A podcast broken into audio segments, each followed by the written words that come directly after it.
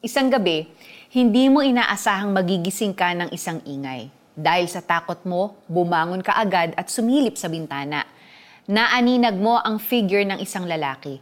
Kinabahan ka at nag-pray kang protektahan ka ni Lord sa anumang pwedeng mangyari.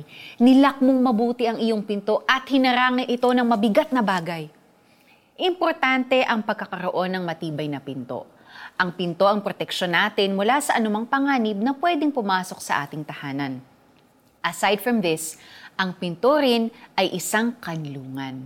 Tulad na lang ng kung paanong ang mga tupa ay pumapasok mula sa gate o pinto ng kanilang sheep pen.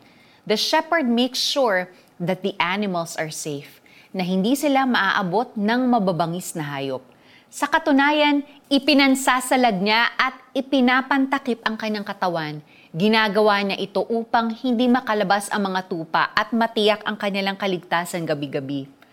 Ang problema sa ating mga tao, mahilig tayong pumasok sa iba't ibang mga pinto na kung sino-sino at kung ano-ano. Sila ang pinapasukan natin papunta sa akala nating safety and peace na lagi nating hinahanap. Iniimbitahan tayo ng Diyos na subukan natin siya Jesus assures us in John 10 verse 9 that He is the door. He can save us.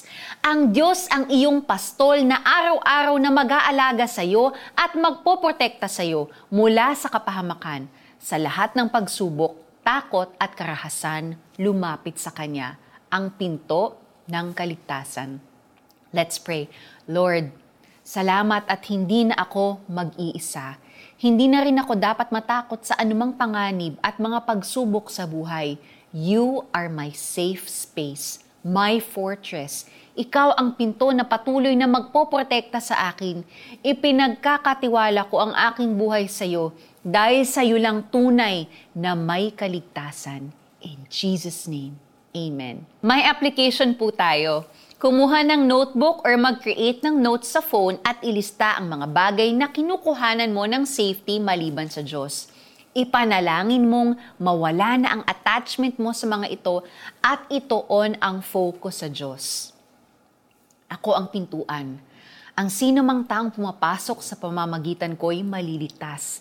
Papasok siya't lalabas at makakatagpo ng pastulan. John chapter 10 verse 9.